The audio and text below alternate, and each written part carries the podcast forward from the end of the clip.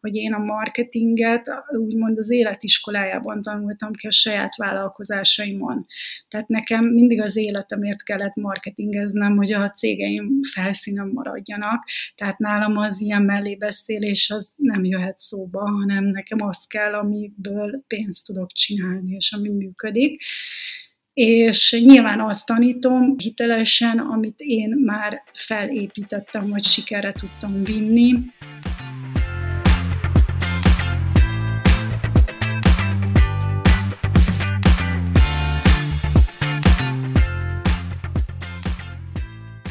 Mitől lesz egy vállalkozás nyereséges? Miért fontos, hogy a bevétel növelése mellett a nyereséget is szem előtt tartsuk? Miért elengedhetetlen, hogy kiemelt szerepe legyen a mateknak egy cég életében? Lesz szó vállalkozói sztorikról, konkrét számokról, nehézségekről és sikerekről, személyes motivációról, az emberi tényezőről. Olyan vállalkozók és vállalkozások működésében nyerhetsz betekintést, akik vállalják. Az értékteremtés, a nagy célok és a világ jobbátétele mellett igenis fontos, hogy nyereségesen működjön egy cég. Ez a Nyereséges Vállalkozás Podcast, én pedig Csehi Ládán vagyok, a podcast házigazdája. Tarts velünk a mai epizódban is! Sziasztok, kedves hallgatók! Üdvözöllek titeket a Nyereséges Vállalkozás Podcast soron következő epizódjában. A mai beszélgetés egy kisebb mérföldkő a podcast életében, hiszen ez a tizedik epizód. Ennek alkalmából két érdekességgel is készültem nektek, az egyiket elmondom most a beszélgetés elején, a másikat pedig majd a végén. Szóval az egyik ilyen érdekesség, hogy arra gondoltam, hogy a podcasten belül elindítok egy sorozatot. Ezekre a beszélgetésekre olyan vállalkozókat igyekszem majd meghívni, akik bár még nem egy masszívan nyereséges vállalkozást vezetnek vagy tulajdonolnak, de határozott céljuk, hogy elérjenek ide, mondhatni úton vannak, és ez is lesz a sorozat címe, hogy úton vagyunk. A mai vendégemmel már megismerkedtem korábban, és úgy gondolom, hogy passzol rá ez a leírás. Nagyon nagy ambíciókkal építi a vállalkozását, vagy épp a vállalkozásait, és ő is úton van afelé, hogy határozottan elérje ezt a nagy célt, hogy komoly nyereséget tudjon termelni. Azonban nem csak emiatt különleges a mai adás, hanem azért is, mert újra egy női vállalkozóval van szerencsém beszélgetni.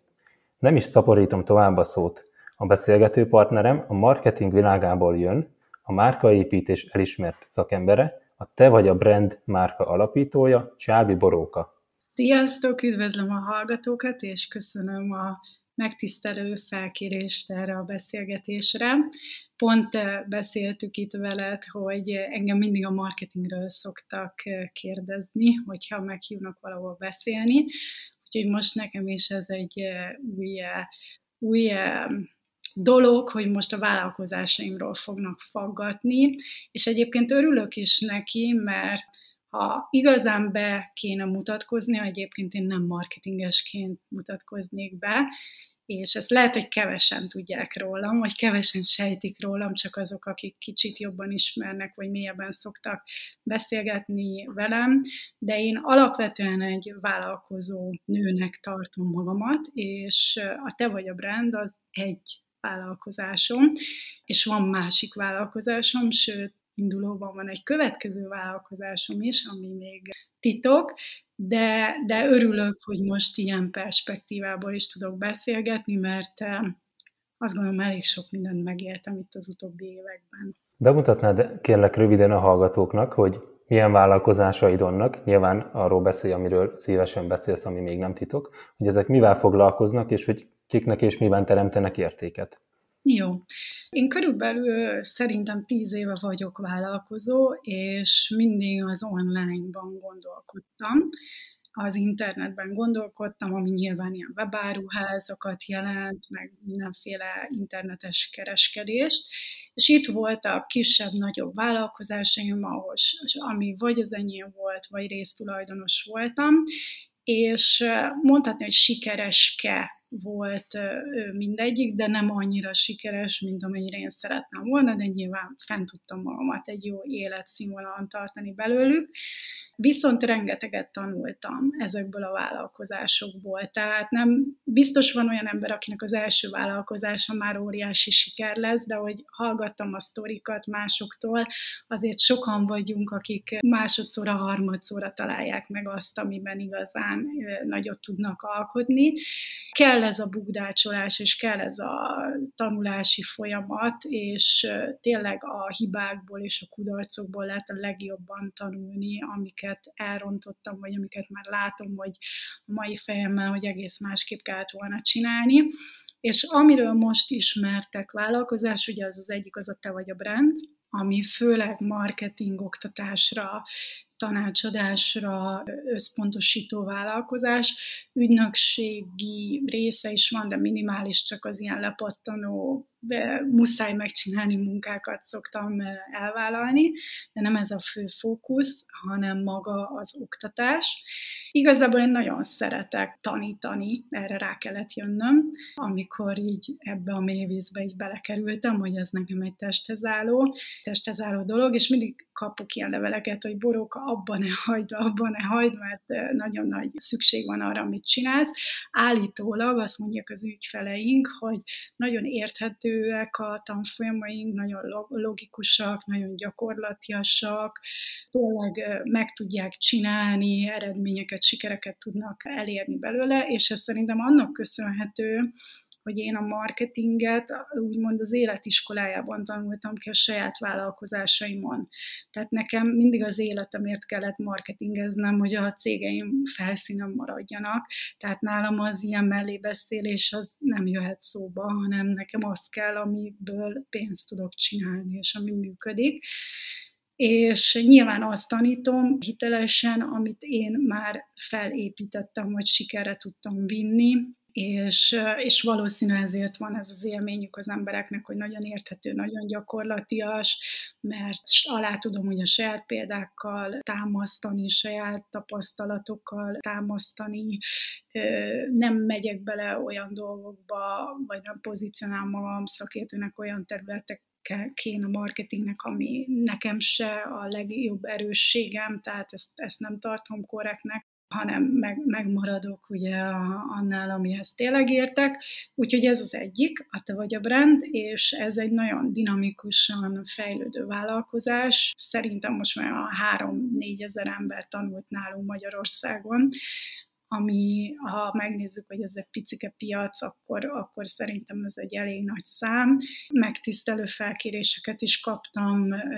multinacionális cégektől, állami cégektől is, a belső előadásokra vagy belső tréningekre hívtak meg engem. Szóval ez egy nagyon szépen és gyorsan felívelő vállalkozás.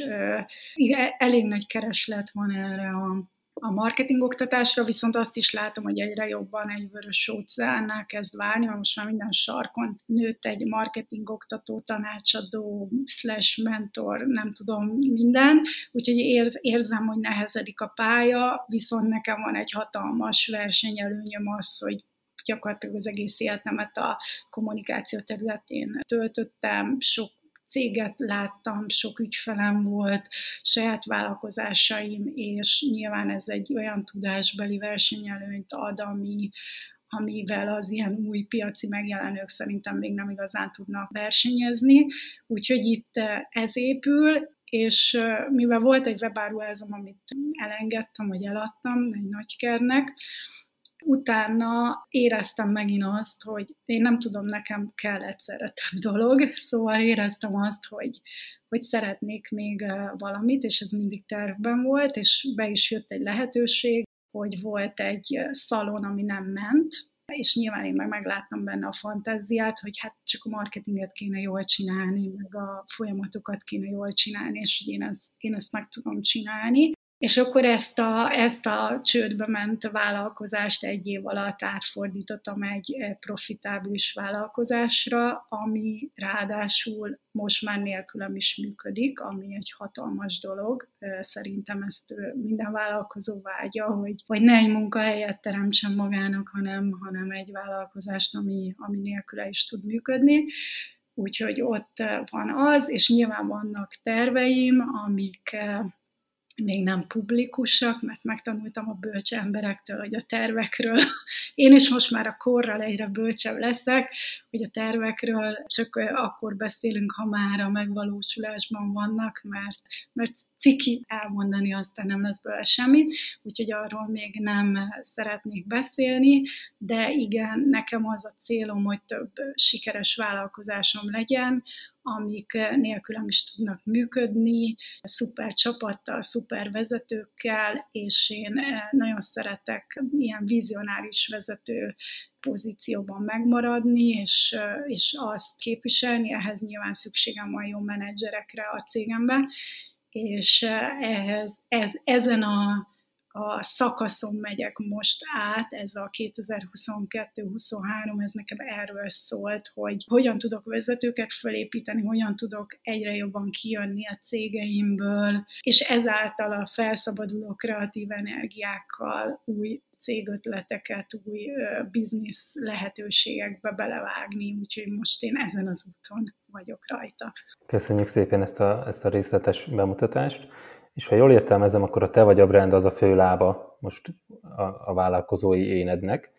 az, az az ászlósajó, és emellett ugye belevágtál egy, egy egyébként sikertelen vállalkozást átvettél, ami egy szalon, azt megtudhatjuk, hogy milyen szalon, ha a hallgatók ezt, ezt el akarják képzelni, hogy mivel foglalkoztok ebben a szalonban. Ez egy edzés, az Infraslimix gépeket használjuk, ami egyébként egy nagyon szuper magyar találmány, és egy zseni céget építettek belőle egy testvérpár. Nem tudom, eljut-e hozzájuk ez a promóció, de nagyon büszke vagyok rájuk, mert most már egész Európában, meg a közel-keleten is már nyílnak ilyen szalonok, és imádják a vendégek ezt, ezt az edzőgépet, és azért is vágtak bele, mert egy rendkívül jó termék, és én is jó szívvel használom, meg ajánlom. Úgyhogy ez egy ilyen edzés, edzési lehetőség gyakorlatilag. Egyébként igen, a te vagy a brand az ászlós hajó, ő benne van a nagyobb pénz, a nagyobb potenciál, viszont azért a szalon is meglepően jön fel, milyen kis hobbi vállalkozásnak vagy játéknak indult az egész, de most meg már azon kell agyalnunk itt nagyon erősen heteken belül, hogy hogy fogjuk kibővíteni a, az üzlethelységet, mert elértük már majdnem a maximális kapacitást, és ez most így a növekedés útjába áll.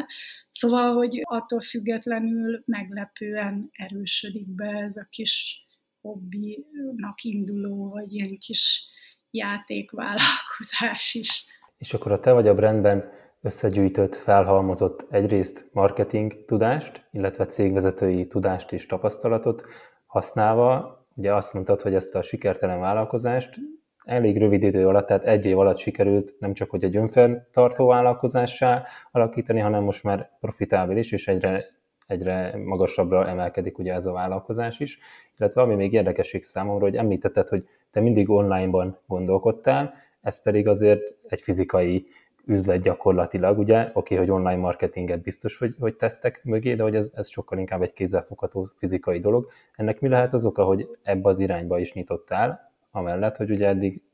egy, egy egész szépen prosperáló online vállalkozást építettél fel, meg, meg többet is korábban, és most mégis egy ilyen nagyon konkrét fizikai dologba vágtál bele.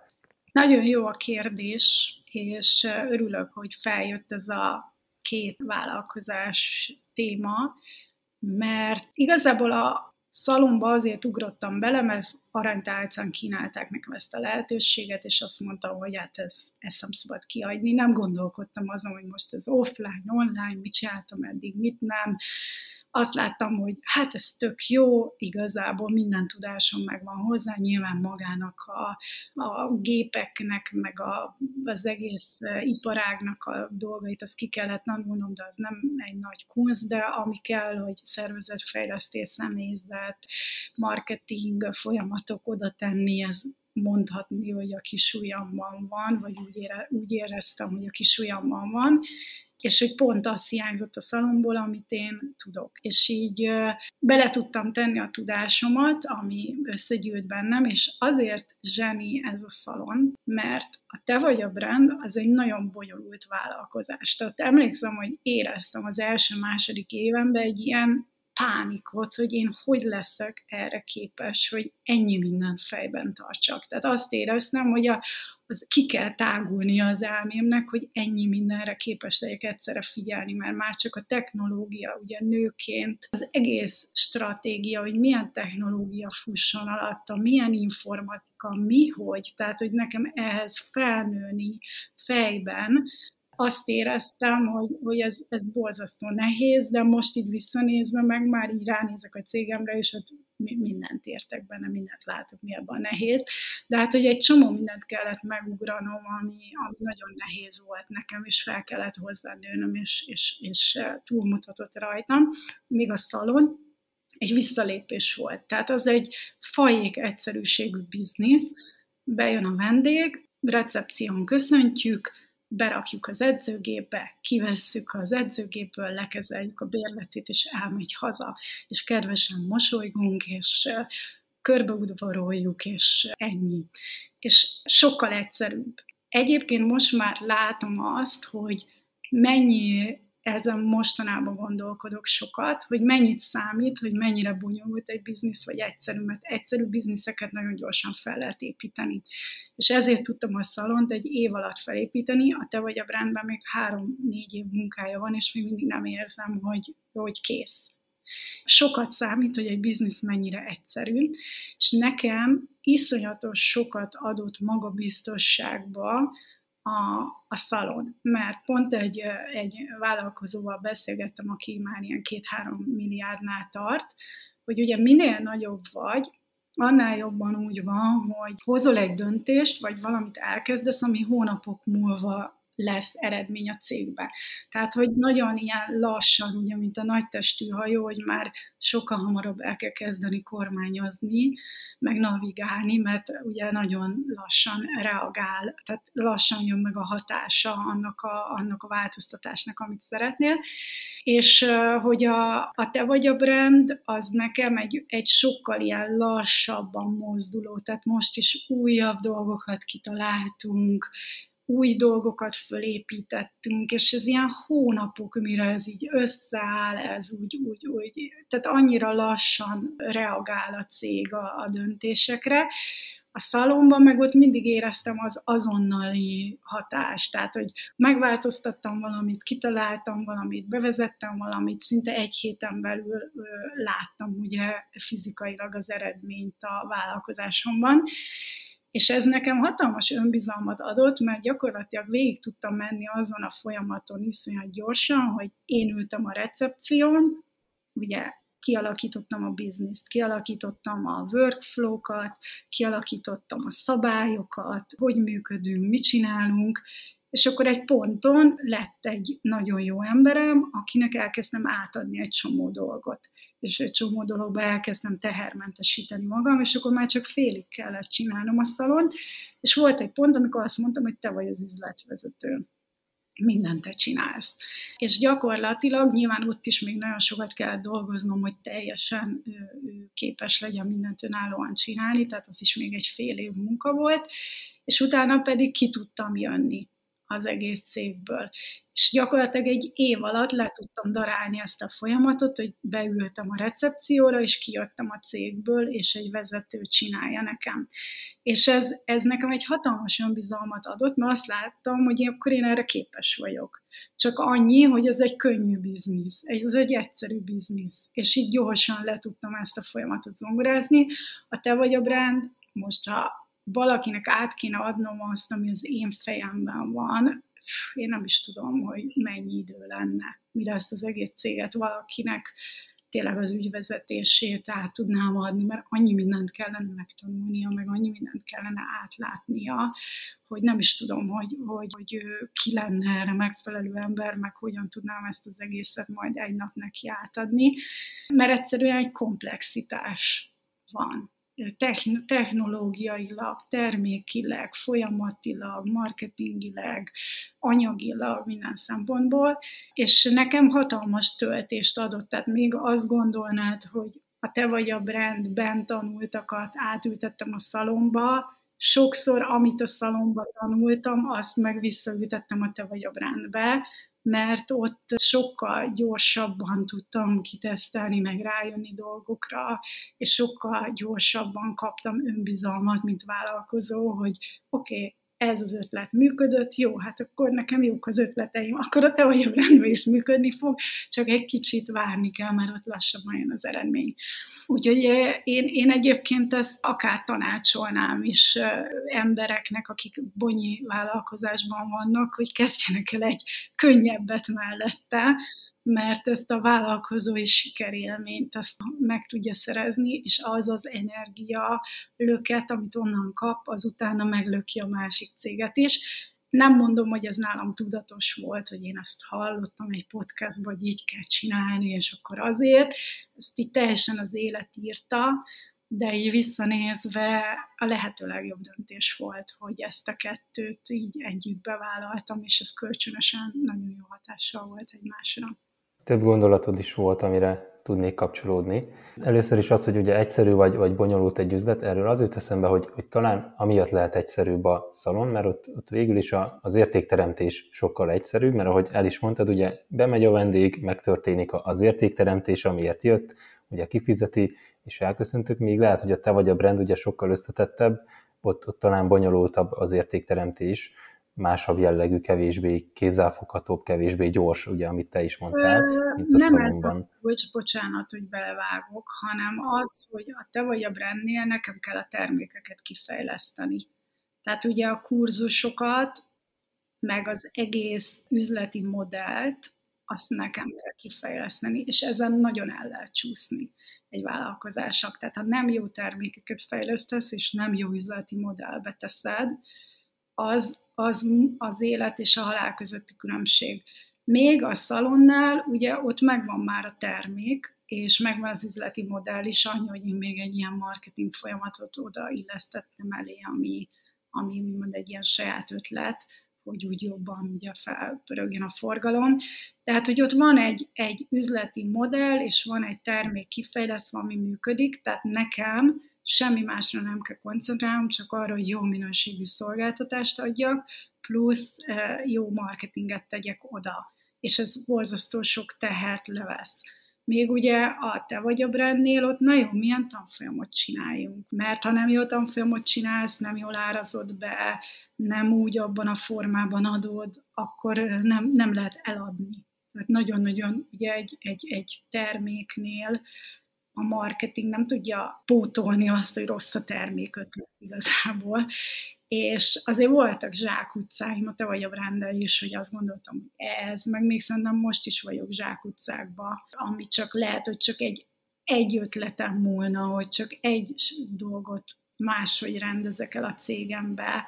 és már is egy áttörést tudna hozni, mert tudjuk, hogy, hogy ilyenkor már ilyen apróságokon is múlhat a dolog. Szóval szerintem ezért egyszerűbb a szalon, mert ott nincs termékfejlesztés, csak szolgáltatnunk kell, plusz a marketinget oda tenni. Értem, és tök jó, hogy ezt így, így megfogalmaztad, mert ez így nagyon átjön nekem is, és így biztos, hogy ezek után a hallgatók is érteni fogják, amit gondoltál ezen gondolatok alatt. És akkor mondtad itt, hogy ugye leraktad a folyamatokat, a szabályokat, a workflow-t, aztán átadtad itt egy év alatt. Ez úgy hangzik, mintha ez, ez ilyen rémegyszerű lenne, de valószínűleg nem ilyen rémegyszerű. Honnan jön neked ez a tudás, hogy ennyire átlátod és le tudod írni a folyamatokat, a workflow-t és a szabályokat?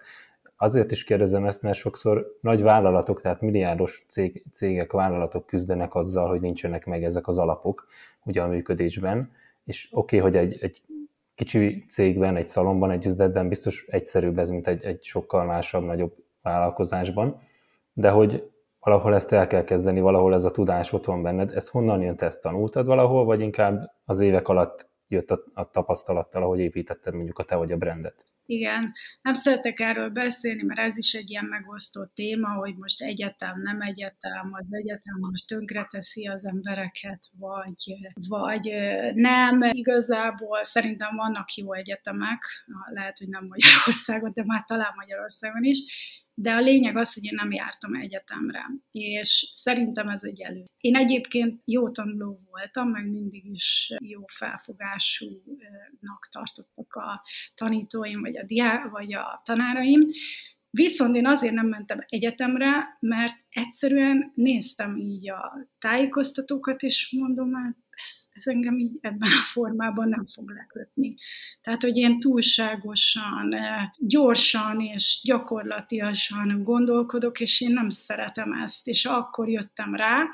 a, ugye megcsináltam a gimit, mindenkinek meg kell csinálni gimit,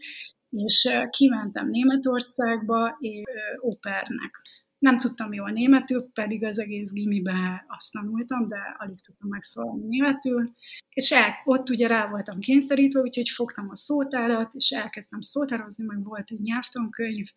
eh, amiben az egész nyelvtan le volt írva, én meg minden nap elkezdtem átvenni egy fejezetet, meg hozzátanulni szavakat. És eh, elkezdtem, ugye ott használni is kellett a németet, mert gyerekek megbeszélni kellett a családdal, és nagyon gyorsan, pár hónap alatt elkezdtem beszélni. Utána volt egy lehetőségem, hogy elmentem mm, nyelviskolába ott, és beültem a nyelviskolába, baromi drága volt, kb. az egész fizetésemnek az ára, és ott ültem, és így ott, ott izé, ilyen így mondta a tanár, olyan dolgokat, amiknek felét vagy már tudtam, a másik felét nem tudtam. Egyáltalán nem az én tudásomhoz volt igazítva az anyag, hanem csak úgy ömlesztett valamit, és hát én mondom, e, ez nem hatékony. Tehát így nem lehet tanulni. Tehát ez időrablás. Tehát, hogy én ott ülök egy órát, vagy kettőt, és olyan dolgokról magyaráz, amit tudok, és olyan dolgokat meg nem magyaráz el rendesen, amit meg nem tudok és kéne, ez így nem fog megtanulni németül. Hát, hogyha fogom a szótárat, és fogom a nyelvtankönyvet, és minden nap átveszek egy fejezetet este, munka után, akkor megtanulok németül. És én ezt csináltam minden nap, mikor lehetettem a munkát a szobámban, amúgy se tudtam hogy sehova menni, mert kis idegen külföldi kislány voltam elveszve, és minden este tanultam a német könyvből a fejezetet, a nyelvtankönyvből jegyzeteltem ki példamondatok, minden, meg a szótárból. És nyolc hónap múlva így megszólaltam németül, és azt hitték a németek, hogy német vagyok, csak valami tájszólásom van, mert hogy érezték picit az akcentusomat, de nem ismerték meg, hogy külföldi vagyok, olyan jól beszéltem. És én, rá, és én szerintem ott volt az az élményem életemben először, amikor rájöttem, hogy én sokkal hatékonyabban tudok információt a fejembe elsajátítani, hogyha én ütememben tanulok, és én világ életemben én, rengeteget tanultam, tehát nekem szerintem több százok levelem van, hogyha most így hiúságból összeszámolnám, ami mindenféle ilyen kurzusok, online, offline képzéseket végeztem, de egyik se ez a hagyományos oktatás, hanem mindig, ami engem érdekelt. Tehát, hogyha engem most a szövegírás érdekelt, akkor azt tanultam ki. Ha most engem a kereső optimalizálás érdekelt, mert éppen arra volt szükségem, akkor azt tanultam ki. Tehát, hogy én mindig az élethez tanultam, ami nekem kellett, ami éppen érdekelt, ami kellett a továbbjutásomhoz, és én így szeretek tanulni, szóval én, nekem nagyon nagy tudásom van, ami nem egy ilyen papíros tudás, hogy nem tudom felmutatni a doktor, MBA, nem tudom milyen papírjaimat, meg mindegy is, mert vállalkozóknak állítólag erre nincsen szüksége, de, de én nagyon sokat tanultam szervezetfejlesztést, önfejlesztést, kommunikációt, marketinget, nyilván ezt az összes digitális online cuccot, iszonyat sokat dolgoztam saját magamon, a saját önbizalmamon, a saját kommunikációmon, a saját személyiségemen, és az egész életem egy folyamatos tanulás volt, és még mindig az. És igen, én ehhez értek, mert mérteket, mert ahhoz, hogy vállalkozásokat sikeresen tudjak felépíteni, ahhoz, ahhoz ezeket a tudásokat meg kell szerezni, Plusz nekem volt egy ilyen kattanásom, mert ugye azt mondják, hogy a nők azok nem jó, stratég, nem jó stratégák, mert ugye a nők ösztönlények, és engem nekem úgy tetszett mindig, hogy a férfiak olyan logikusan tudnak gondolkodni, és én ezt mindig úgy irigyeltem, és úgy csodáltam érte a férfiakat, és én annyira, én ezt így úgymond eltanultam tőlük, hogy nem tudom, sok férfivel ugye dolgoztam, meg beszélgettem, és így eltanultam tőlük ezt a stratégiai gondolkodást, és én most már mindig, tehát én azt a cégemben is mindig, ha valamit kitalálok, akkor egyből folyamatba rakom, Excelbe rakom, betanítom rá az embert, tehát hogy én, én rögtön szervezek. Tehát, hogy, hogy nem csak létrehozok dolgokat, hanem szervezek. És például ezért van az, hogy most ugye Dubajban vagyok, és ott a két vállalkozásom is megy, mert minden folyamatban van téve, és mindenki a csapatomban pontosan tudja, hogy mi a feladata teljesen önállóan, hol van, melyik Excelben, melyik táblázatban, melyik mappában, mit talál, mi van meg a munkájához, és egy ilyen rend, én egy ilyen rend, rendember vagyok, vagy ilyen rendszerező ember vagyok, amit lehet, hogy így nem gondolnának elsőre rólam, és ezért, tehát nálam minden vállalkozásban mapparendszerek, leírva a feladatok, minden vezetve van Excelben, az utolsó kis mindenig, tehát a, a, az embereknek a értékesítők, hány telefonhívás, mi, bevételek, kiadások, minden, az utolsó fillérig, minden, mindenhol, minden le van írva, hogy hogy, és én mindent táblázatokból nézek, és elemzek, és onnan gondolkodok, hogy mit, hogy kéne csinálni. Na, hát én így csinálom igazából. Szerintem nagyon összekapcsolódnak a dolgok, amiket elmondtál, ugye, hogy, hogy kérdeztem, hogy honnan jön ez a tudás, hogy ilyen könnyedén egy év alatt ugye összeraktad a folyamatot egy, vállal, egy új, számodra új vállalkozásban, és át is adtad ezt, és ugye mondtad, hogy hát tanultál, iszonyú sokat tanultál a gyakorlatban is, saját bőrödön, és meg, meg mindenféle képzéseken is. Gondolom ebben egész sok pénz is van már beletéve részedről, hogy, hogy képez magad, és hogy érdekes, hogy ezt szinte minden vendégem ugye a podcastben elmondja, hogy az önfejlesztés az, az egyszerűen iszonyú módon hozzájárul ahhoz, hogy aztán vállalkozóként sikereket tudja elérni. Ugye akár a, a személyes önfejlesztés emberként, meg nyilván a, a vállalkozói önfejlesztés is, és hogy te ezt, ezt beletetted, illetve ami még érdekes, hogy talán ezért is tudsz nagyon hatékonyan, megérthetően oktatni, amit mondtál, hogy visszajelzik a, az ügyfeleid, mert hogy a saját bőrödön tanultad meg ugye a német nyelvet is, és nem úgy tudtad megtanulni, hogy beültél az iskolapadba, hanem tényleg saját magad kiártad a gyakorlatban, és lehet, hogy emiatt is tudsz nagyon érthetően oktatni, akár üzleti témában is ugye, ugye a marketinget. Igen, igazából lehet, hogy igazad van, ezen így sose gondolkodtam. Tehát én magamnak kifejlesztettem a tanulás képességét, tehát, hogy én nekem megvan úgymond a módszer, amit tanulok valamit meg, ami nyilván technológia is, amit használok, meg van egy egyedi megközelítés, és nyilván ez az oktatásunkba is átjön, hogy, hogy úgy próbálom felépíteni mondjuk a tananyagot, hogy ha én is új lennék ezen a területen, akkor én is megértsem. Tehát, hogy, hogy mivel én egy ez a öntanító vagy önmagamat tanító ember vagyok, ezért nekem is meg kellett azt tanulnom, hogy hogy tudok információt gyorsan, jól és feldolgozhatóan magamba szívni, és nyilván ez valószínű, amikor átadom az információt, akkor is jön, mert azt gondolom, hogy egy jó tanító, és erről írtam is LinkedIn-en posztot, hogy nem tudsz valamit jól elmagyarázni, hogyha te nem érted. Tehát, hogy logikailag nem tudod fölépíteni a mondandódat, hogyha neked vannak vakfoltok a tudásodban, mert, mert akkor ott, ott nem kapcsolódnak majd az információk. Szóval szerintem azt tud jól átadni infót, aki ő maga is jól érti az infót, és nyilván ahhoz kellett az, hogy, hogy saját magának muszáj volt valami miatt azt az infót úgy megtanulnia, hogy, hogy neki is használnia kell. Tehát, hogy, hogy nem csak egy elméletet megtanult egy könyvből, hanem megtanulta, és kipróbálta, hogy most ez így igaz. Igen, igaz. Jó, akkor el tudom neked mondani, hogy ez így igaz, meg kipróbáltam, és így és így próbáltam ki, és így és így igaz volt.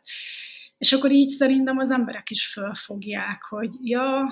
hát így logikus, így érthető. Úgyhogy igen, lehet, hogy igazad van ebben, hogy ennek így van köze a tanulás képessége, meg a tanítás képességének. Ezt a LinkedIn posztodat szerintem láttam is, aztán nem biztos, hogy ugyanarra a posztra gondolom, de talán ezzel a mondással kezdted, hogy, hogy aki nem tudja, tanítja, aki tudja, az megcsinálja, és ugye aztán lefejtetted, hogy, hogy hát bizony, bizony ahhoz, hogy valaki tudja jól tanítani, legyen az bármi, ahhoz nagyon is kell érteni a gyakorlatban azt a, azt a témát, amit, amit ő tanít. Igen. És akkor mondtad, hogy, hogy te nagyon rendszerben gondolkodsz, és rendszerben dolgozol, és hogy gyakorlatilag mindent rögzítetek a különböző vállalkozásokban. Tehát itt keletkezik egy csomó adat neked, és hogy ezeket az adatokat mire használod? Felhasználod, értelmezitek, értékelitek, és akkor ezt Igen. kiszolgálja aztán a döntéshozást, Igen. hogy milyen irányba tovább, hogy ezzel kapcsolatban megosztanál pár gondolatot? Én, én havi lebontásban menedzselem a cégemet, nekem ez vált be, nyilván ez mindenkinél más, hogy jó, nézem napi szinten a, az árbevételt, meg heti szinten is nézem, de amikor úgy ö, döntéseket hozok, hogy most akkor mi lesz következő hónapban, az nekem havi, bár most múltkor a Petya tervezőjében néztem, hogy ott ugye negyedéves, szóval ezt lehet, hogy negyedévesen kéne csinálnom, de nekem valahogy ez a havi jobban működik mert akkor így megtervezzük a kampányokat, mit csinálunk. Nekem ez így, így mindig olyan kerek, hogy hónap elején így kitalálom, ebben a hónapban ez lesz, következő hónapban. Lehet, hogy ez nem jó, és majd itt lesznek olyan hallgatók, akik majd írnak ezután, hogy nem így kéne, de én ezt így, nekem ez így most a jelenlegi szintemen ez így jól működik. Tehát nálam ez úgy néz ki, hogy minden hónap végén összesítem ezt a sok táblázatot egy központi ilyen táblázatba, ahol a statisztikákat vezetem. Ez ugye a fő statisztika is, ami az árbevétel, meg különböző ilyen lényeges a statisztikák, és az alapján menedzselem ugye a céget, hogy mik azok, amik jól mennek, mik azok, amik rosszul mennek területek, vagy nem úgy teljesítettek, mint ahogy kell, és én mindent mérek. Talán ez onnan is jött, hogy nyilván a marketing az nem marketinges, és ne nevezze magát marketingesnek az, aki nem méri vissza. Egyébként nagyon sokan nem mérik vissza, amit csinálnak, tehát hogy az, az, az mi. Tehát, hogyha én csinálok valamit, és nem mérem vissza, hogy az jó, akkor csinálok. Szóval nekem, nekem úgy nekem ez a logikus, hogyha valamit csinálok, akkor azt mérni kell, különben honnan tudom, hogy a jó irányba megyek el. Szóval én mindent mérek, és úgy hozok döntéseket, és figyelem, hogy mi működik, mi nem működik,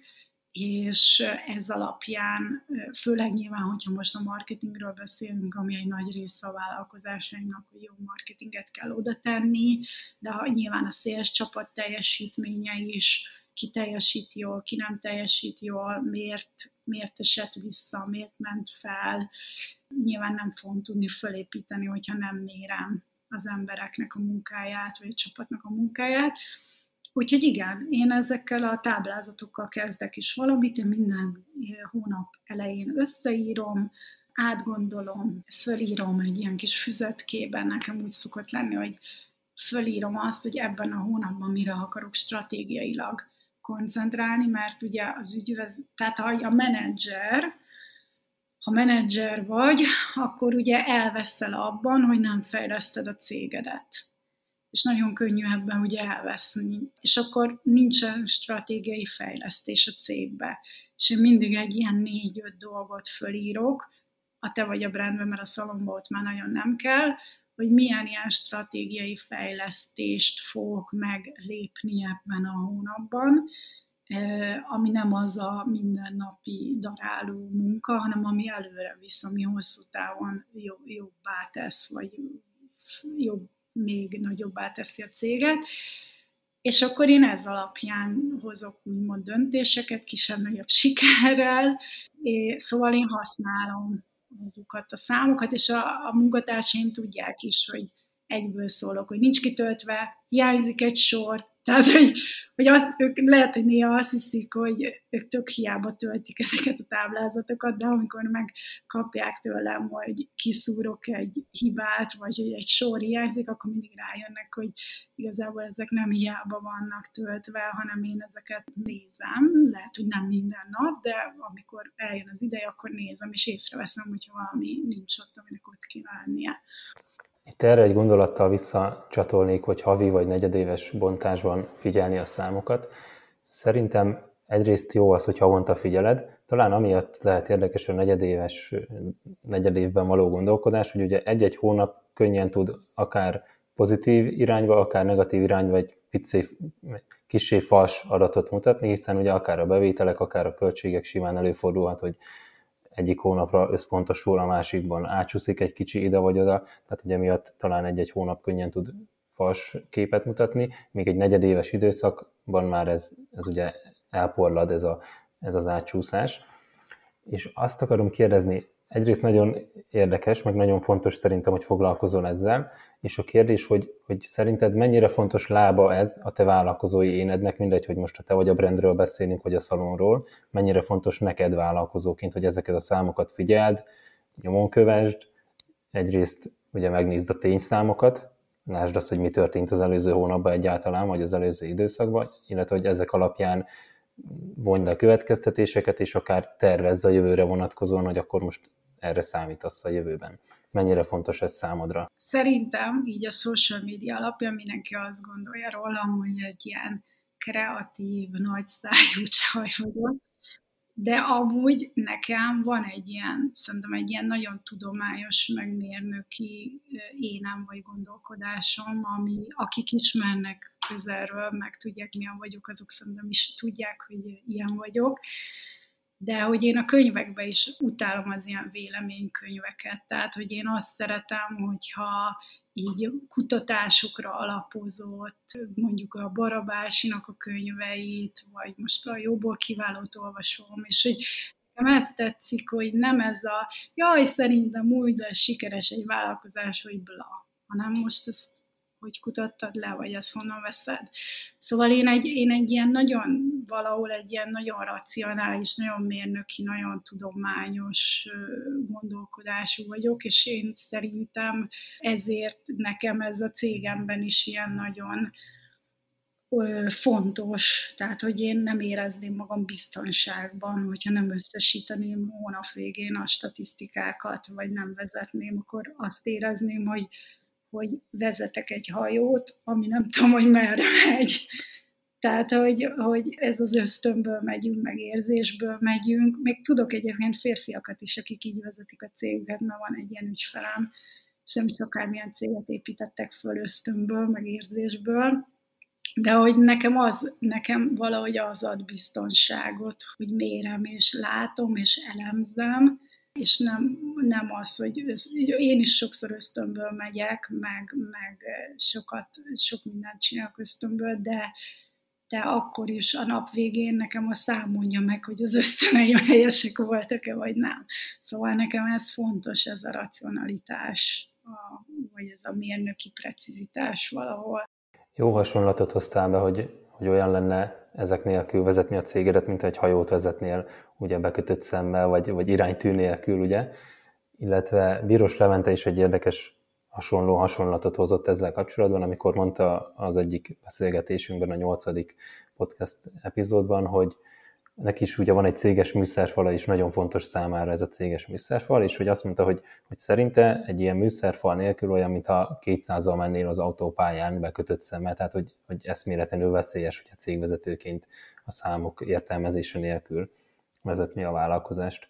Mondtad itt, hogy... Csak annyit szeretnék mondani, hogy nálam is műszerfalnak van elnevezve.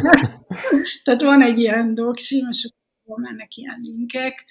különböző táblázatokra, és akkor annak a doksival, ezt láttam valakinél, és akkor az a doksi egy ilyen Google Drive, az műszerfalnak van elnevezve, és akkor onnan visznek a linkek a különböző táblázatokba, amik kell. Úgyhogy ez jó érzés visszahallani, hogy egy ilyen nagyon sikeres vállalkozó is hasonlóan gondolkodik, mert ez talán látszik, hogy akkor talán nem vagyok olyan rossz irányba ezzel.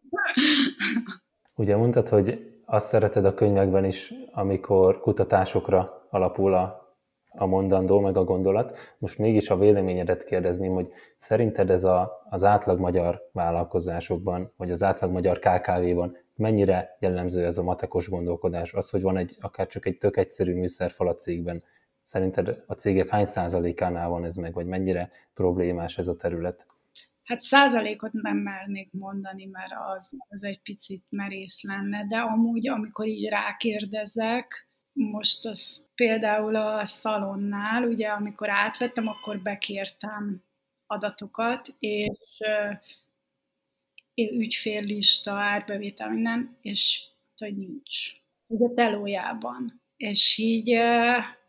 hiszem, hogy ez hogy, hogy lehet. Tehát, hogy és egyébként ilyenekben már sokszor belefutottam, hogy számomra például elképzelhetetlen, hogy mondjuk az ügyfelek, ha más nem egy Excelbe, de nyilván CRM-ben hosszú távon, de legalább az elején egy Excelbe rögzítve legyenek, hogy az ember pont, tehát hogy én nekem mondod, akkor én előveszem négy-öt évre visszamenőleg a bevételemet úgy fölrajzolva grafikonra, minden izé lebontva üzletágakra, cégekre, tehát, hogy, hogy, hogy, hogy elképzel, tehát, hogy nem, nem, nincs benne. Tehát ebben többször belefutottam, és ez nekem mindig olyan sok, mert én ezt nem értem, hogy hogy lehet, hogy hogy, hogy tudsz, vagy hogy gondolod, hogy valamit fölépítesz, úgyhogy még az ügyfél, ügyfeleidet egy Excelben nem viszed fel, hogy nem viszed fel az árbevételt, vagy nem viszed fel azt, hogy mennyi promóciót csináltál abban a hónapban, hogy tudjad majd, hogy amikor felemelkedett abban a hónapban a bevétel, az azért volt, mert ott több promóciót csináltál, és amikor leesett ott meg azért, hogy ugye az összefüggéseket észre tud venni, szóval nekem ez ilyen nagyon fura, hogy, hogy emberek nem vezetik a, és a marketingben is egyébként, tehát amikor így mentoráltam marketingeseket magam alatt, és akkor mondtam, hogy na és akkor izé, hányan olvasták a cikkedet? Hát nem tudom. Úgyhogy nem tudod. Hát nekem az az első, hogy megnézem, hogy, hogy hányan olvasták, mert onnan tudom, hogy most eltaláltam, vagy nem találtam el, akkor most ez egy jó, vagy nem jó, ezt folytassam, vagy ne folytassam. És hogy uh, nyilván így nem tud az ember döntéseket hozni, felelős döntéseket, hanem méri vissza azt, amit csinál, és ugye mindig a számok beszélnek a nap végén, tehát az mondja meg neked, hogy, hogy alapvetően jó irányba mész, vagy nem, vagy ők árulják el, hogyha, hogy hol lehet a bibi néha, hogyha ez egész szofisztikáltan van, van ugye kitalálva, én ezt nem mondanám, hogy nálam úgy van, tehát azért ennyire ne, ne gondoljatok hősnek, tehát azért még ott nem tartok, de tudom, hogy egyébként ezt olyan szintre lehet eljutatni, hogy pikpak kiszedni egy, ilyen adatbázis alapján, hogy hol, hol van a Bibi a cégben. És hogy ez a, ez a műszerfal dolog, ez, ez honnan jött neked, illetve hogy ezt te csinálod magadnak, vagy igénybe veszel segítséget, illetve egy másik nézőpontból a kérdés, hogy a, a hallgató hogy tud elindulni szerinted, mi mindent kell az elején elkezdeni. Most ugye azt mégse tanácsolhatjuk szerintem, hogy fogja el, és akkor mindent írjon egy Excelbe, borítson be mindent, hogy tud mindenféle adatot, hanem mit érdemes szerinted az elinduláskor, amikor tisztán akarja látni a, a matekot a cégében, hogy induljon el? Hú, nagyon ö, kereszt kérdést teszel fel, mert én ebben nem vagyok specialista, és ilyenben nem szeretek tanácsokat osztogatni, amiben nem vagyok szakértő, és egyáltalán sem biztos én, amit itt saját kútfőből, meg nyilván konzulensek, meg szervezetfejlesztő tudásanyagok, meg emberek által összeraktam, az egy tökéletes jó így. Szóval ez így egy picit fogós kérdés nekem. Én azt gondolom, hogy aminek meg kell lenni, az nyilván bevételkiadás, és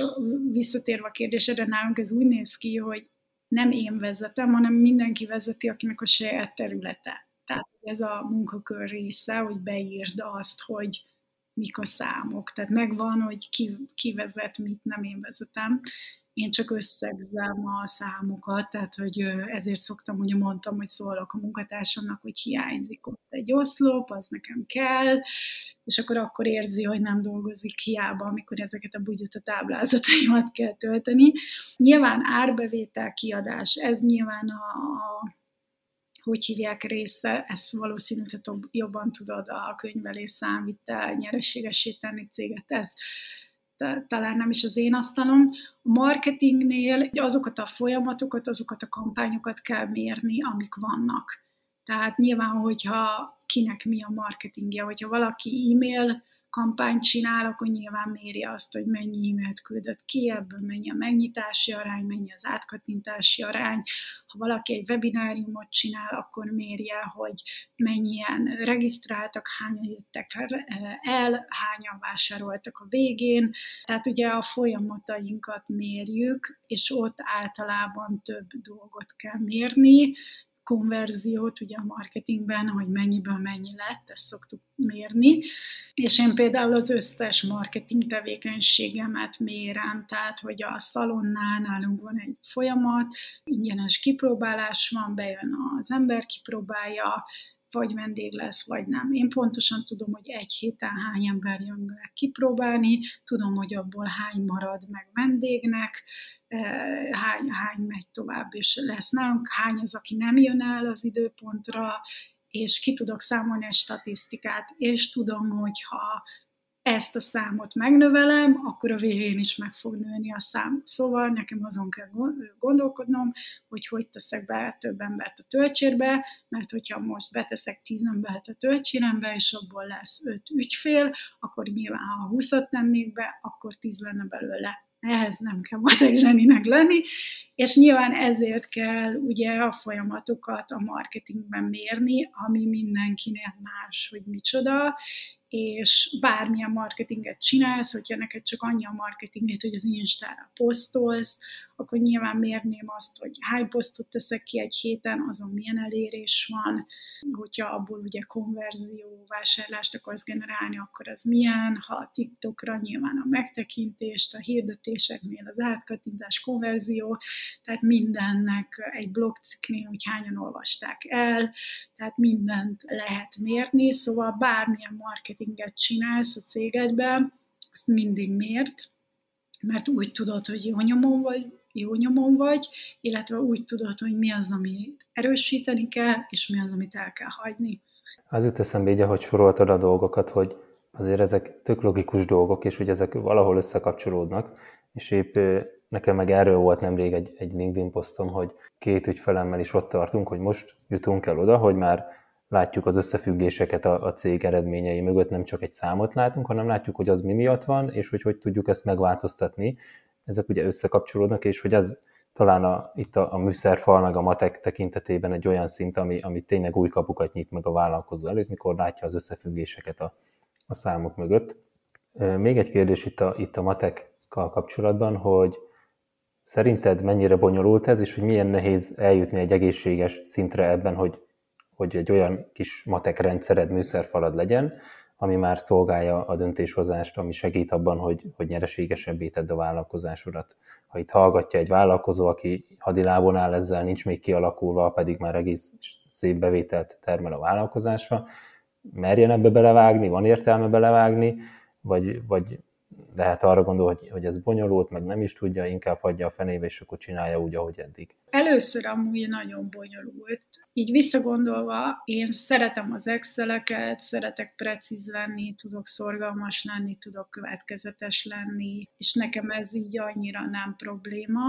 Az embereimet, embereimet is meg tudom kérni, hogy töltsék ezeket a táblázatokat, is töltik, tehát önmagában ez, ez nem egy probléma, de emlékszem, amikor mondjuk elmentem én is ilyen tanácsadásokra, vagy konzulensekhez, és akkor ott mondták, hogy ilyen táblázat, vagy olyan táblázat, sokszor ez ilyen nagyon ilyen félelmetesnek tűnik, hogy jaj, nem áll, meg most erre is figyelni, meg mit tudom én mi, így visszagondolva, de egyébként meg nem az. Tehát az, hogy most csinálsz a Google Drive-on egy ilyen Excel-t, amiben különböző füleken, különböző számokat vezetsz, és vagy te írogatod be oda havi vagy heti szinten a számokat, vagy, a, vagy az ember, aki dolgozik azon a területen, beírja őket. Igazából csak a logikát kell kitalálni, hogy miket akarsz vezetni, miért azokat ott már mondjuk nem árt segítséget bevonni, mert ez egyébként cégenként is más, hogy most van, ahol heti alapon érdemes, van, ahol havi alapon, van, ahol negyedéves alapon, nálam ez a havi vált be, de ettől függetlenül figyelem a napit is. A hetit azt annyira nem, mert, mert az nálam még semmit se jelent, tehát hogyha jön egy kampány következő héten, akkor fordulhat az egész. Szóval ott, ott lehet, hogy érdemes egy tanácsadót kikérni, hogy mi, mit érdemes vezetni, aztán utána megvan az ötlet, akkor önmagában azt, hogy vezetni már nem nehéz, én el se tudnám képzelni, hogy nem vezetem, mert én egyszerűen kíváncsi vagyok. Tehát ha én kirakok egy cikket, és nem tudom, hogy azt hányan olvasták el, akkor tehát, hogy engem érdekel. Tehát, hogy nyilván a, szerintem ez talán ilyen eredményfókuszú ember. Tehát, hogy, hogy, hogy szeretem látni azt, hogy amit csinálok, az eredményes, vagy nem eredményes és nyilván az, az is fontos info, ha nem eredményes, tehát hogy borzasztó fontos látni azt is, hogy valami nem sikerült, mert akkor tudom, hogy ezt nem kéne erőltetni. Nyilván, ha meg eredményes, akkor meg örülünk, meg tudjuk, hogy na, akkor ezt kell erőltetni. Szóval ne, bennem ez a kíváncsiság ott van, hogy tudjam, hogy amit csinálok, annak van értelme. Egyébként, ahogy mondtam, lehet, hogy egy konzulást érdemes megkérni, hogy a rendszert találjátok ki, utána meg maga a vezetés, az már csak önfegyelem megszorgalom kérdése, hogy akkor most hetente vagy havonta írod, ha látod a célt mellé, mert nyilván ezek nem ilyen céltalan táblázatok, amiket töltögetünk, hanem látod, hogy te ebből mit olvasol ki, akkor azt gondolom, hogy kíváncsi is leszel rá, hogy, hogy most na, ebben a hónapban mi lett. Igen, talán a második podcast epizódban beszélgettünk erről Tasnádi Ádámmal, aki a This is Ready márkát és a mögötte levő startupot vezeti, hogy, hogy igazából az alapmatek az talán független attól, hogy mekkora a cég, meg hogy milyen iparág, hogy nagyon hasonló az, alap, az alapmatek, de egyébként meg azért céges szinten kell ezt ugye vizsgálni, amit te is mondtál az előbb, hogy azért ezt cég szinten, cég, cég specifikusan kell ezt azért összerakni, hogy mi legyen a logikája, mit vizsgáljunk, mit figyeljünk, és ami még itt átjön nekem, hogy ami miatt nagyon hasznos, amit itt mondtál, hogy ugye én ezzel, ezzel foglalkozom egyébként, és hogy mondtad, hogy neked is az elején ilyen nagyon bonyolultnak tűnt meg, meg olyannak, hogy ilyen nem szeretem feladatnak ez az egész, de hogy te is eljutottál oda, hogy most már gyakorlatilag szereted, mert érdekel, nagyon hasznos neked, amit, amit látsz belőle, segíti a döntéshozást, és hogy igen, ezt én is használhatom majd az ügyfeleknél, hogy elsőre lehet bonyolultnak tűnik, meg, meg nem szeretem feladatnak, de ahogy te is mondtad, ezt el lehet kezdeni Google Drive Excel fájlokban, és, és ha megmutatod, hogy gyakorlatilag administratív dolog ezeket kitölteni, és hogy ezek az adatok aztán össze tudnak futni egy műszerfalon, ugye, ahol már tényleg kimutatásokat látsz, táblázatokat látsz, olyan értékeket látsz, ami mond neked valamit a, a saját cégedről, hogy gyakorlatilag valószínűleg így tudja megszeretni egy vállalkozó, és, és ez is az jut eszembe, hogy visszakapcsolód, amit mondtál, hogy, hogy te hogy, tanít, hogy tanítasz, meg hogy oktatsz, hogy, hogy tényleg megmutatni neki a gyakorlatban, megérti, megszereti, kíváncsi lesz, és a végén akár így el lehet adni egy ilyen szolgáltatást egy ügyfélnek, hogy az elején még úgy ült le, hogy, hogy idegen neki a téma, a végén meg úgy áll fel, hogy, hogy érdekli és csináljuk, mert, mert megértette a, a dolgot, és gondolom, hogy ez lehet a feelingje az ügyfeleidnek, akiket oktatsz, hogy lehet, hogy, hogy bonyolult nekik is az a téma, amit igyekszel átadni a legelején, a végén meg úgy állnak fel akár egy ilyen online kurzus után, hogy basszus, értem a dolgot, és, és tudom csinálni. Így van, egyetértek veled. Két téma lenne még, amiről akarlak faggatni egy kicsit. Szerintem mind a kettő elég tág, de mégis igyekszem belőled röviden kihúzni valami, valami erős tudást. Az egyik az, az nyilván a te asztalod, az a márkaépítés, a, a brandépítés, hogy hogyan tud ez hozzájárulni a brandépítés ahhoz, hogy a, egy vállalkozás nyereségesebb legyen. Miért érdemes elkezdeni ezzel foglalkozni? Hosszú, rövid, középtávon, mikor van ennek eredménye? Tehát, hogy ezzel kapcsolatban, amivel foglalkoztok a te vagy a brand márka mögött is tudnál adni egy kis információt nekünk, amivel elindulhatunk, hogy miért kezdjünk bele, hogyan kezdjünk bele, és hogy miben nyilvánul az meg, hogy az egyik cégnek van brandje, és építi, meg tudatosan foglalkozik vele, a másiknak meg nincs, és nem foglalkozik vele. Miben lesz előnyben az, aki foglalkozik vele? Igen. De azt gondolom, hogy a mai világban eh, egy cégnek azt megengedni, hogy nincs professzionálisan jelen az interneten, az egy halálos ítélet, és egy nagyon nagy felelőtlenség,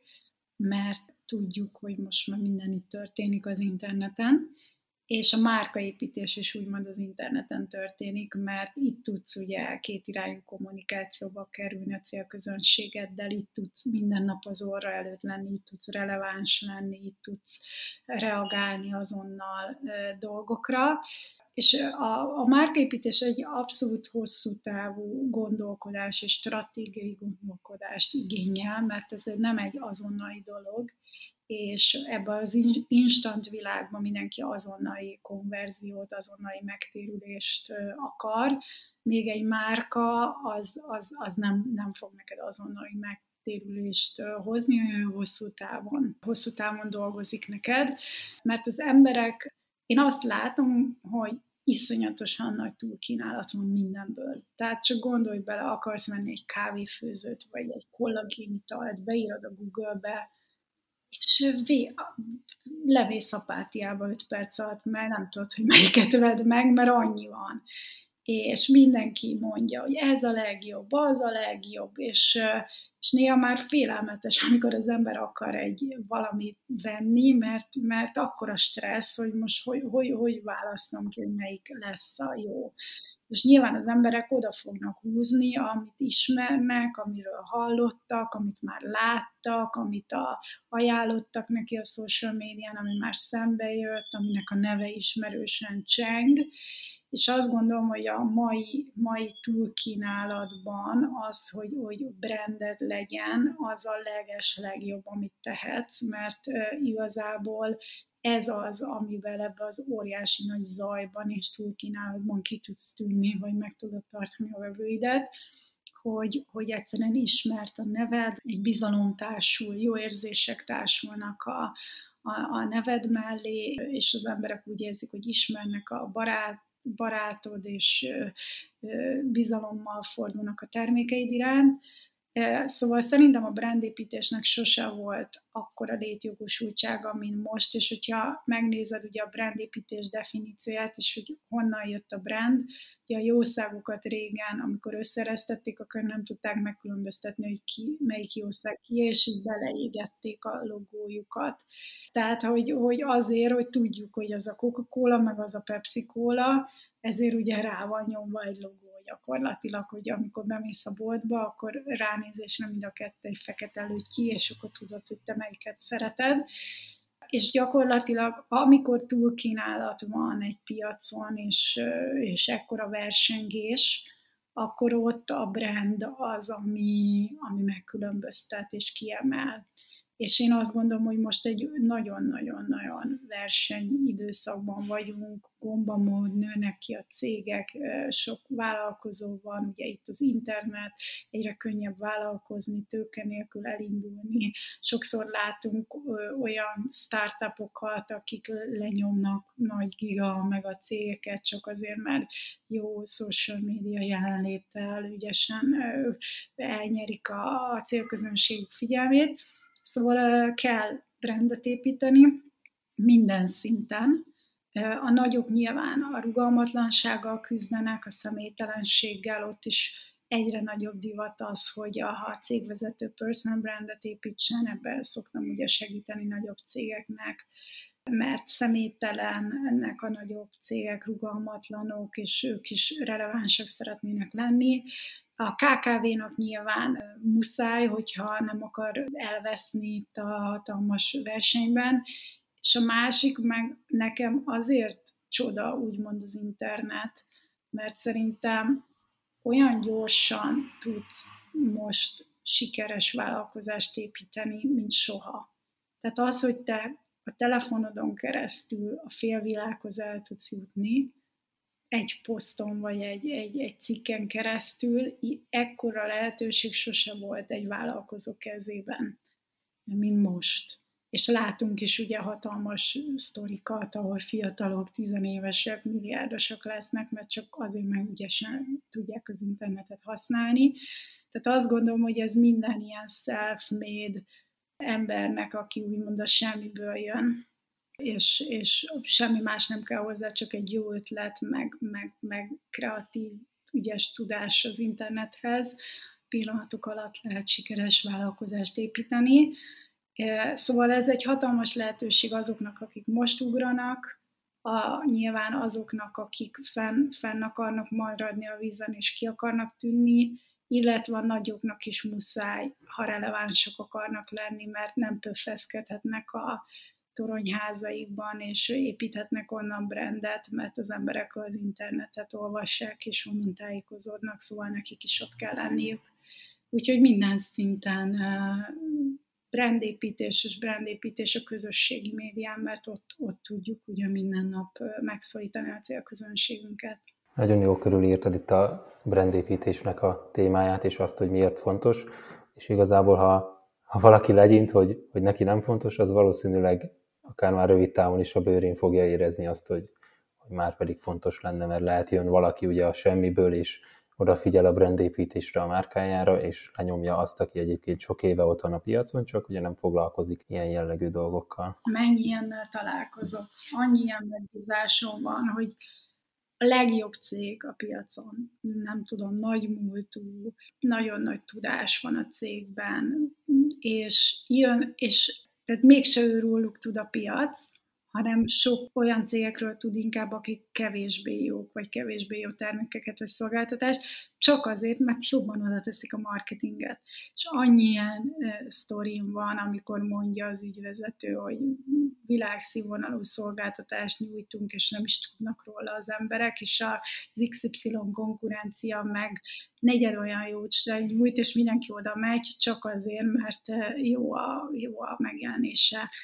Úgyhogy igen, tehát ez, ez egy, ez, ezt, ezt nem engedheti meg magának senki, főleg nem a nagyon jók, hogy, hogy hát nagyon jók vagyunk, csak éppen senki se tud rólunk. És ugye itt vagyunk a Nyereséges Vállalkozás podcastben, és ugye nagyon nem mindegy akkor itt a brand kérdése, hogy hozzád fognak menni a vevők, és ugye az elengedhetetlen ahhoz, hogy nyereséges legyen a vállalkozás, hogy legyen bevétel, vagy küzdködsz annak ellenére, hogy profi szolgáltatásod van, profi termékeid vannak, csak épp nem tudod becsábítani a vevőket egy ilyen apróság miatt, idézőjelben apróság miatt, hogy te nem foglalkozol a brandépítéssel. És akkor egy utolsó kérdés, ami kicsi már személyesebb, de kíváncsi vagyok, hogy mit fogsz mondani. Ugye találtam veled egy másik beszélgetést, amiben arról meséltél, hogy te már az első pillanattól kezdve nagyban gondolkodtál itt a vállalkozás tekintetében, nem csak egy egyszemélyes vállalkozásban, viszont sokáig gyakorlatilag nem tudtál igazán hinni abban, hogy ez sikerülhet, és, és valahogy így fogalmaztál, hogy nőként sikerülhet egyedül olyan úgy vállalkozói sikereket elérni, meg üzleti sikereket, hogy nem valakinek az oldalán kapaszkodsz fel, hanem hogy ezt te csinálod meg. És ugye most meg itt vagyunk egy több mint egy órás üzleti podcast beszélgetésnek a végén, és ugye elmesélted, hogy hogy irányítod a cégedet, egész jó műszerfalad van, ami alapján ugye vezeted. Tehát ezzel kapcsolatban milyen érzéseid, gondolataid vannak, hogy innen indultál valamikor, most pedig ugye céget, cégeket vezetsz, cégeket indítasz, vagy akár megvettél ugye egy céget, amit egész gyorsan sikerre tudtál fordítani. Honnan, hova jutottál, ugye, és hol van még ennek a vége? Igen, ez egy nagyon szívemhez közel álló téma, amiről nem sokat merek beszélni ugyancsak, mert eléggé megosztó téma, hogy most nő, férfi, mit kéne, kinek mit kéne csinálni a mai világban egy nagyon nagy átrendeződésben vannak a női-férfi szerepek, ami nem feltétlen rossz szerintem, tehát nem feltétlen rossz, az biztos, hogy most nagyon sokféle vélemény van, hogy milyennek kéne lennie egy nőnek, és milyennek kéne lennie egy férfinek, és hogy kéne építkeznie, és kinek mikor kéne szülnie, és mit kéne csinálnia. Igazából én azt gondolom, hogy nincs egy út, és nincs helyes út nekem van egy életem, ami sokszor egy kényszer, tehát nem így akartam, így jött ki. És ezért nem is szabad szerintem egymás felett ítélkezni, mert sose tudjuk, hogy most ő miért úgy építi az életét, és most mi azt kívülről bíráljuk, hogy miért nem így, vagy szerintünk úgy a helyes, de nem tudjuk ugye, hogy, hogy mi áll e mögött. Nekem egyszerűen úgy hozta az élet, hogy volt egy hosszú párkapcsolatom, egy életes párkapcsolat, ahol együtt vállalkoztunk, és én azt nem akartam tovább folytatni, és ott maradtam, nem tudom hány éves voltam akkor, 30 pár éves, minden nélkül. Úgyhogy semmim se volt, mert igazából a vállalkozást azt ott hagytam, amit együtt építettünk, és akkor így, így gondolkodtam, hogy akkor mi legyen. Hát nyilván, hú, hát kéne egy másik pali, és akkor majd azzal is vállalkozok, és jaj, de én nem, még nem mertem így annyira egyedül. Hát nem jött a pali. És hát, de hát én meg akartam ugye menni az életben, akartam sikeres lenni, pénzt, jólétet, egzisztenciát, nyilván most nem várhatok a hercegre, hanem ilyen szerencsétlen, hát akkor most lesz. Úgyhogy muszáj volt, hogy elinduljak. És nagyon érdekes volt, mert nőként néha már kinyitottam a számat, kaptam is érte, valamiért annyira rosszul gondolkodunk saját magunkról, és eh, lehet, hogy ez a, ez a ez egész koncepcióinál jön egy férfi, és akkor majd elvesz minket feleségül, és akkor majd minden jó lesz. Ez valahol annyira önbizalomromboló, mert nekünk mindig van egy ilyen gondolatunk, hogy belőlünk valami hiányzik, nekünk kell valaki, hogy mi, mi, mi meg tudjunk maradni vagy túl tudjunk élni. Ami amúgy nem igaz, mert abszolút a nőben minden megvan a sikeres vállalkozóhoz, csak el van nyomva, vagy temetve, vagy nem hisz magában. És nekem muszáj volt ezeket így megtalálni magamban, mert, mert hogyha tehát, hogy muszáj volt, hogy igenis stratégia vagyok, stratéga vagyok, igenis analitikus vagyok, és igenis megvannak bennem azok a képességek, elő tudom őket hívni, ami, ami kell ahhoz, hogy, hogy nem csak nem tudom, manöken tudjak lenni, vagy insta modell, vagy nem tudom, ezek a nagyon ilyen feminim dolgok, és, és, és szépen elő kellett hívnom magamból ezeket a képességeimet, és rá kellett döbbennem, hogy, hogy megvan bennem minden. Minden megvan bennem, csak, csak nem, nem, hív, nem hittem benne, vagy nem hívtam elő magamban, és, és egyébként ilyenkor szokták rám mondani, hogy emancipált, feminista, mit tudom én, jó, nem tudom. Nekem így hozta az élet. Én nekem muszáj volt ezt az erőt felfedeznem magamban. Bűnös vagyok? Nem tudom. Nem is érdekel ez vagyok, és szerintem sok nőnek inspiráló, mert szokták mondani, hogy az, meg szokták írni, nem kell az én utamat járni, teljesen más úton is lehet járni, és az is teljesen jó, de, de, de üzenem minden nőtársamnak, hogy meg tudjuk csinálni, és nem is akárhogy, és hogy, hogy szükség van a nő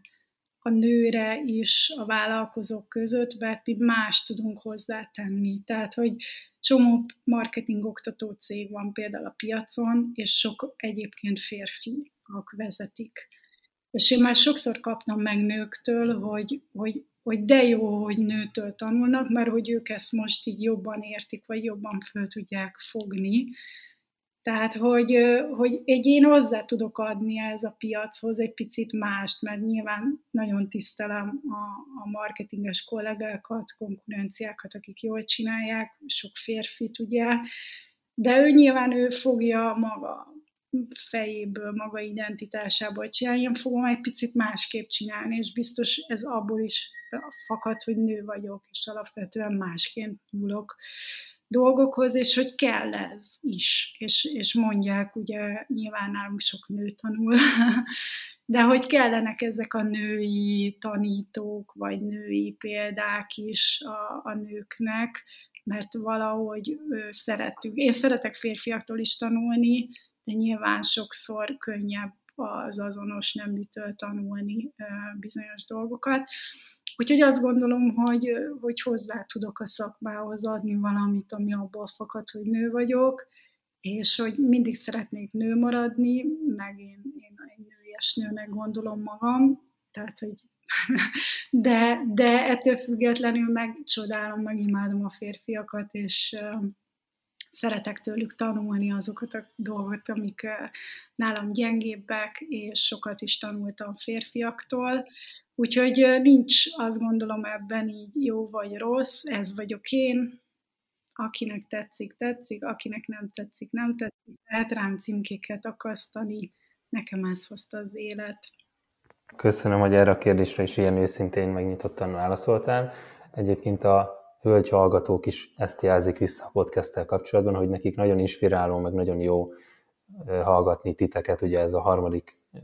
beszélgetés, amikor női vendégem van, illetve az én személyes visszajelzésem ezzel kapcsolatban, hogy iszonyú sokat lehet tanulni tőletek, tehát ez a három hölgyel való beszélgetés, ez, ez tényleg különleges, és teljesen más gondolatokat tudtok behozni vállalkozói meg üzleti témában, tehát nagyon-nagyon hasznos, úgyhogy én is ezt támogatom ezt a vonalat, és a hölgy hallgatókat is, hogy, hogy merjenek és csinálják és menjenek előre. Közeledünk itt a végéhez, legyen ez a reklámhelye. Még egyszer elmondanád a hallgatóknak, hogy mivel foglalkozol, mivel kapcsolatban kereshetnek téged vagy titeket, add el, add el magad is a vállalkozásaidat. Jó, akkor én azt javaslom, hogy menj fel a te vagy a brand.hu-ra, és hogyha érdekel a személyes márkaépítés, akkor a kártyát, a személyes márka fejlesztő kártyát javaslom, mint egy ilyen kis kipróbálás termékünk. Nyilván a kurzusaink közt is nyugodtan néz szét, hogyha tanulni szeretnél, de ez egy olyan dolog, amit mindenkinek ajánlok, még akkor is, hogyha nem feltétlen vagy vállalkozó, vagy gondolkozó, hogy vállalkozó legyél, mert az, hogy te ki tudj állni profin akárhol, ez a mai világban létfontosságú. És ez a kártya nem csak az internetre fókuszál, nyilván arra is, hogy így posztolj, úgy posztolj, de hogy önmagadban egy ilyen tudatos személyiség legyél, aki jól kommunikál, aki úgy kommunikál, és akkor, ahogy kell, és ebben segít ez a kártya, úgyhogy én ezt javaslom a hallgatóknak, hogyha szeretnének így kicsit jobban elmélyülni ebbe a témába, a weboldal még egyszer, te vagy a brand.hu. És ezt nyilván be is fogjuk linkelni majd a beszélgetés alá. És ha már a reklám helye, ugye említettem itt a beszélgetés elején, hogy tartogatok még egy érdekességet itt a hallgatók számára, itt a tizedik beszélgetésben, podcast beszélgetésben, méghozzá azt, hogy most először én is reklámozom egy kicsit saját magamat a podcast égisze alatt, hogy mivel foglalkozom, és hogy kiknek és miben segítek. Ugye a podcast témája, tehát a nyereséges vállalkozás az nem csak az érdeklődésemből fakad, hanem a munkámból, vagy akár azt is mondhatom, hogy a hivatásomból is. Én üzleti tanácsadóként és a tanácsadáson túl segítve a megvalósítást is azzal foglalkozom, hogy segítek az ügyfeleimnek növelni a nyereséget és az átláthatóságot a vállalkozásukban, mindezt a controlling különböző eszközeivel, valamint az erős tulajdonosi szemléletemmel, és hát főbb témáim amit Boróka is említett, hogy a pénzügyi tisztánlátás kialakítása, ami egy műszerfalban tud igazán összefutni, ebből kifolyólag aztán lehet üzleti tervet, pénzügyi tervet készíteni ennek a tervezésnek a bevezetése, még egy fontos témám, valamint az árképzésnek a kidolgozása, ami szinte minden ügyfelemnél egy kényes és, és fontos feladat. Aztán ezek jellemzően több egyéb feladatot hoznak magukkal, amelyekben az a közös, hogy mind valahogyan a nyereség és az átláthatóság növelését segítik. Úgyhogy most először promózom egy kicsit magamat is, és hát kedves hallgatók, köszönjük, hogy itt voltatok velünk. Úgy gondolom, hogy a mai beszélgetés is méltán kerül fel ide a, a podcastre, hiszen iszonyú hasznos és tartalmas és értékes volt. Ma is tudtunk egy hölgy vállalkozótól tanulni, és hát köszönjük neked is, Boróka, hogy vállaltad ezt a felkérést, és nagyon sok hasznos, meg őszinte dolgot osztottál meg velünk. Én is köszönöm, hogy megkerestél, és búcsúzok a hallgatókkal. Köszönjük, hogy velünk voltatok, sziasztok! Ez volt a Nyereséges Vállalkozás Podcast, Csehil Ádámmal a mikrofon mögött. Ha tetszett az adás, akkor küldj rá egy pozitív értékelést, és kövessd be a csatornát a Spotify, az Apple és a Google Podcast platformokon, illetve YouTube-on. További hasznos tartalmakért iratkozz fel a Nyereséges Vállalkozás hírlevélre a www.nyereségesvállalkozás.hu per feliratkozás oldalon.